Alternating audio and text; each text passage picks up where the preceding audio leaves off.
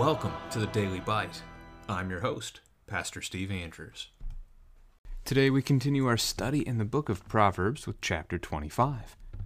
These also are Proverbs of Solomon, which the men of Hezekiah, king of Judah, copied. It is the glory of God to conceal things, but the glory of kings is to search things out. As the heavens for height and the earth for depth, so the heart of kings is unsearchable. Take away the dross from the silver, and the smith has material for a vessel. Take away the wicked from the presence of the king, and his throne will be established in righteousness. Do not put yourself forward in the king's presence, or stand in the place of the great. For it is better to be told, Come up here, than to be put lower in the presence of a noble. What your eyes have seen, do not hastily bring into court. For what will you do in the end when your neighbor puts you to shame? Argue your case with your neighbor himself, and do not reveal another's secret, lest he who hears you bring shame upon you, and your ill repute have no end. A word fitly spoken is like apples of gold in a setting of silver, like a gold ring or an ornament of gold is a wise reprover to a listening ear. Like the cold of snow in the time of harvest is a faithful messenger to those who send him. He refreshes the soul of his masters. Like clouds and wind without rain is a man who boasts of a gift he does not give. With patience a ruler may be persuaded, and a soft tongue will break a bone. If you have found honey, eat only enough for you, lest you have your fill of it and vomit it. Let your foot be seldom in your neighbor's house, lest he have his fill of you and hate you. A man who bears false witness against his neighbor is like a war club or a sword or a sharp arrow. Trusting in a treacherous man in time of trouble is like a bad tooth or a foot that slips. Whoever sings songs to a heavy heart is like one who takes off a garment on a cold day, and like vinegar on soda. If your enemy is hungry, give him bread to eat, and if he is thirsty, give him water to drink. For you will heap burning coals on his head, and Yahweh will reward you. The north wind brings forth rain, and a backbiting tongue angry looks. It is better to live in the corner of the housetop than in a house shared with a quarrelsome wife. Like cold water to a thirsty soul, so is good news from a far country. Like a muddied spring or a polluted fountain is a righteous man who gives way before the wicked. It is not good to eat much honey, nor is it glorious to seek one's own glory. A man without self control is like a city broken into and left without walls. This is the word of the Lord. This introduces us to a new section in the book of Proverbs as we shift from the Proverbs originally written by Solomon now to Proverbs that Solomon wrote but were apparently stored in the archives in, in the land of Judah and found by the men of Hezekiah, and they copied them. They've continued to then build upon this book of wisdom in the Old Testament. Solomon, according to 1 Kings chapter 4 verse 32, wrote 3,000 or spoke 3,000 proverbs, and he also had 1,005 songs. So he's He's quite well spoken and written of his wisdom, sharing the wisdom that God gave him in 1 Kings 3 as a great gift. So this is 10th century BC. Hezekiah now, though, he would be the beginning of the 7th century BC and right the tail end of the 8th. So almost 300 years have gone by, roughly. And these continue to be copied, they continue to be shared. Now we can jump forward all the more, right? 2,700 years, and these continue to be copied and shared, and even more so than they were in the past. But uh, the wisdom of God, the Word of God, uh, being expressed, being shared with others. So the Holy Spirit, by divine inspiration, uh, sought that these particular proverbs of these next couple chapters would be included in His holy Word. It starts with verse 2 the glory of God to conceal things. This could be a fun family conversation. What is what are some things that you wish we could know but that we don't? And those can be silly. They can be just random uh, statements about the world itself, like, oh, why is the sky blue? instead of purple? Why did God make it that way?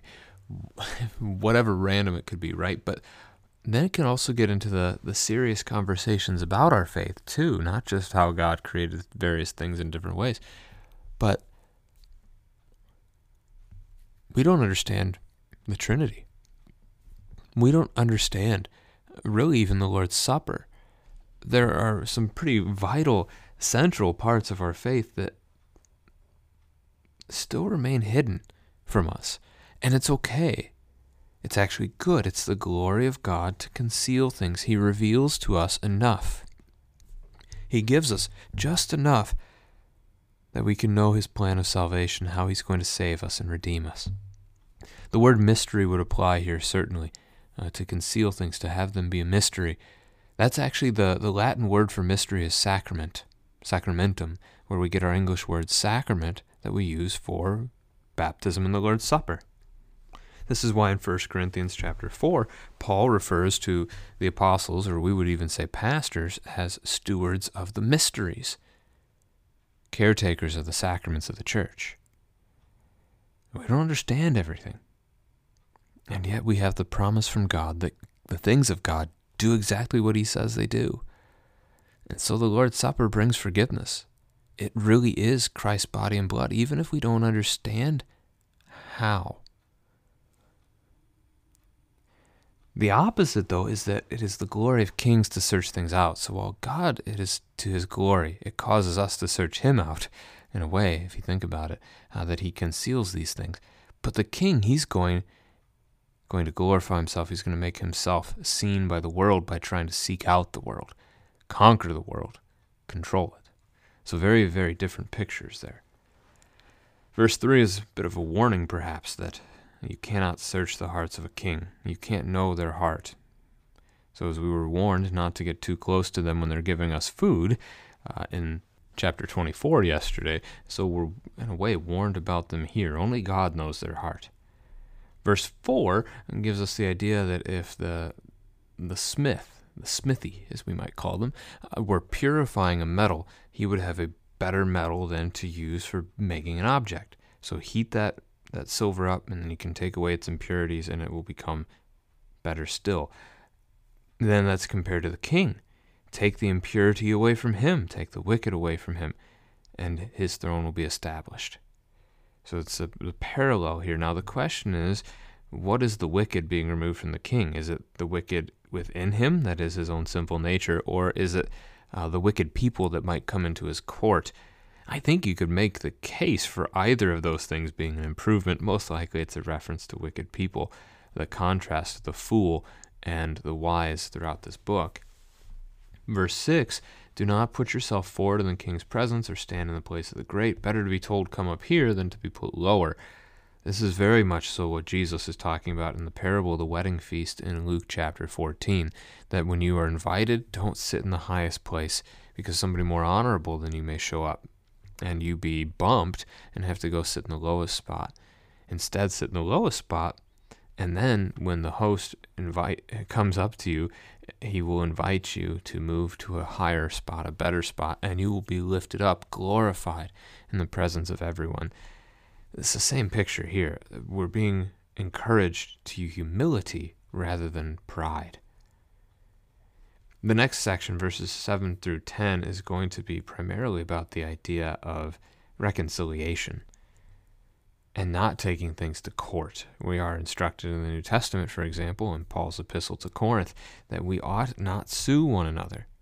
And so here, similar, uh, that instead of taking your neighbor to court hastily, settle with them. Work it out with your neighbor lest you be put to shame. Who knows? You, you may not be in the right. You might lose that court fight. Also, don't reveal your neighbor's another secret, a neighbor's secret, or that could be brought back upon you, as the person that you've shared that secret with might spread it to others, and hurt is done to your friend, or so forth. Ultimately, these things would damage your reputation, as it would come around that you had not kept that guarded that secret. Verse 11 A word fitly spoken is like apples of gold in a setting of silver. For those of you podcast lovers out there, uh, a couple of Lutheran pastors, Reverend Willie Grills and Reverend Zelwyn Heidi, uh, here's where they took their their podcast title from. A word fitly spoken is one that I myself listen to on occasion um, when I get the opportunity. The point of the verse, though, right, is when you use a word just right, it stands out. Just like that gold, it's apple of gold. We might even phrase it ourselves nugget of gold, right? This chunk of gold in the midst of a silver setting, it stands out. And so a word fitly spoken to speak the word of truth in that moment, whatever the moment is, it'll be heard, it'll be recognized. This is good. So, learning wisdom to discern when is the right time to speak. Also, uh, verse 12, similarly, the idea that a, a wise man's reproof, so as we would seek to instruct someone willing to listen, they will appreciate that wisdom. They'll appreciate that reproof. They'll value it like they would value a gold ring or an ornament of gold. Verse 13 is a little difficult. Um, normally, we would think of cold in the of snow in the harvest time as bad, but we're here told that it's a refreshment.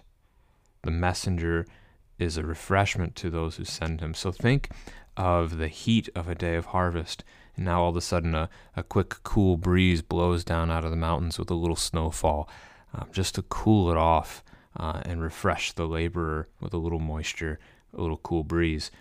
That's the picture. Um, so the messenger refreshes those who sent him. And we can look at that in probably several ways. You could think of messages that might get sent. So, Paul, as he writes his epistles, sending messengers, men to carry that epistle to the church. And that brings about prayers from the church for Paul, prayers of thanksgiving to the Lord, also prayers of God's uh, continued care for Paul uh, and the preaching of his gospel. We could think of ultimately our uh, work as God has sent us to share. We are called messengers as his children, and so we we're refreshing to the Lord as we we share that good news, and there's much rejoicing in heaven over one sinner who repents. Verse 14, though, uh, the, the man who boasts of a gift he does not give is like clouds without a rain. Uh, cloud without rain is not useful. So a man who is a boaster, a, a prideful man, especially one who, who pride, prides himself in foolish things and here lies outright, not useful, not helpful to his neighbor. With patience, a ruler may be persuaded. So you can continue to, to seek to give wisdom to somebody who is in authority over you, even in this case.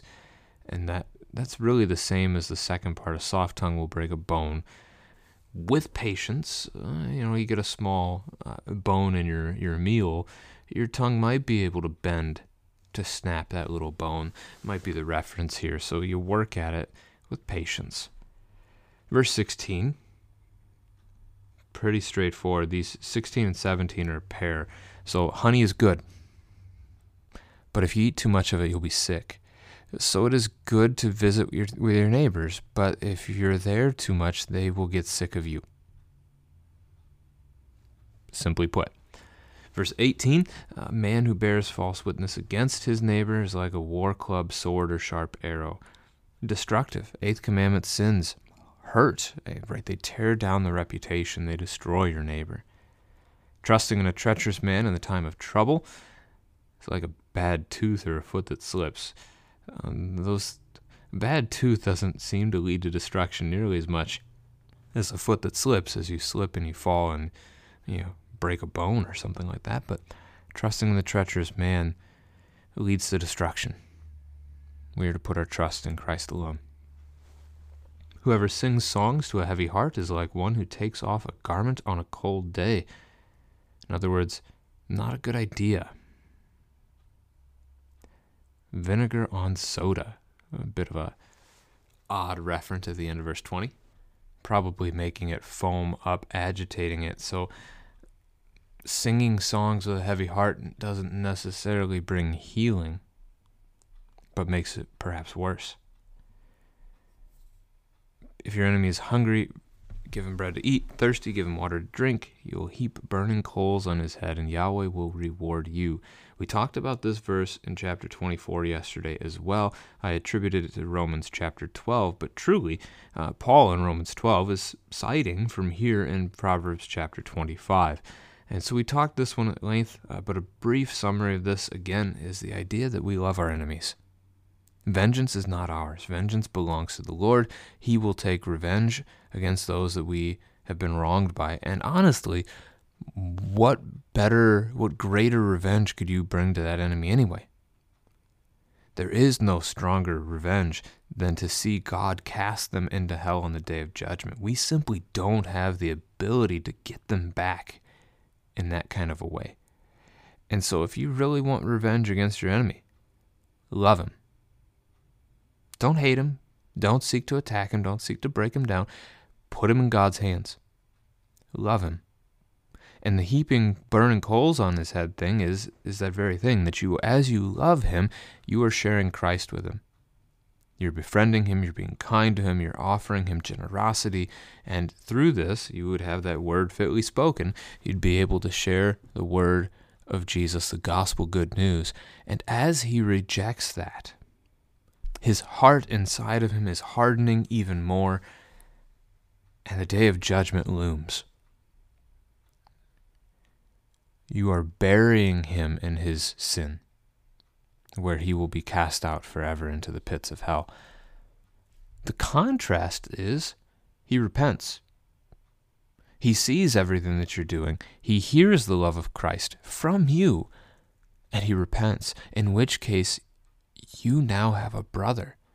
No longer an enemy, but a new brother, a part of the body of Christ together with you, forgiven, reconciled, and you get to share paradise together forever. This is a very different picture than the world has. All right, verse 23 The north wind brings forth rain, so a backbiting tongue brings angry looks. So simple statements about what two things bring. The picture of the tongue here again coming up, it's been frequent in the book of Proverbs, just as in the New Testament, frequent in the book of James. If you use your tongue for evil, speaking evil things, your neighbors notice it brings about disgust from them. Verse 24, I haven't actually been counting, but it feels like probably the sixth time, perhaps, that we've seen a, an argument like this. Better to live in a corner of the housetop, so live in a box, basically, a tiny, secluded little spot, than share a whole house with a quarrelsome wife. It seems to be that all of these are building up towards chapter 31 and the excellent wife that we will read about together in less than a week's time. Like cold water to a thirsty soul is good news from a far country, so refreshing uh, and, and uplifting. And this was often true of the epistles, as Paul again wrote to the various churches, that as they heard of him, they would rejoice, or as he received word about them, he would rejoice. And so it can be today as well to hear that there are Christians in other parts of the world, to hear how the gospel proclamation is going in various places is just fantastic and really an encouragement. Like a muddied spring or a polluted fountain, two places you would not want to drink, correct? Is a righteous man who gives way before the wicked. So of little use. Not good. Instead, the opposite would be that we stand firm. Don't give in to the wicked. Don't give in to their ways.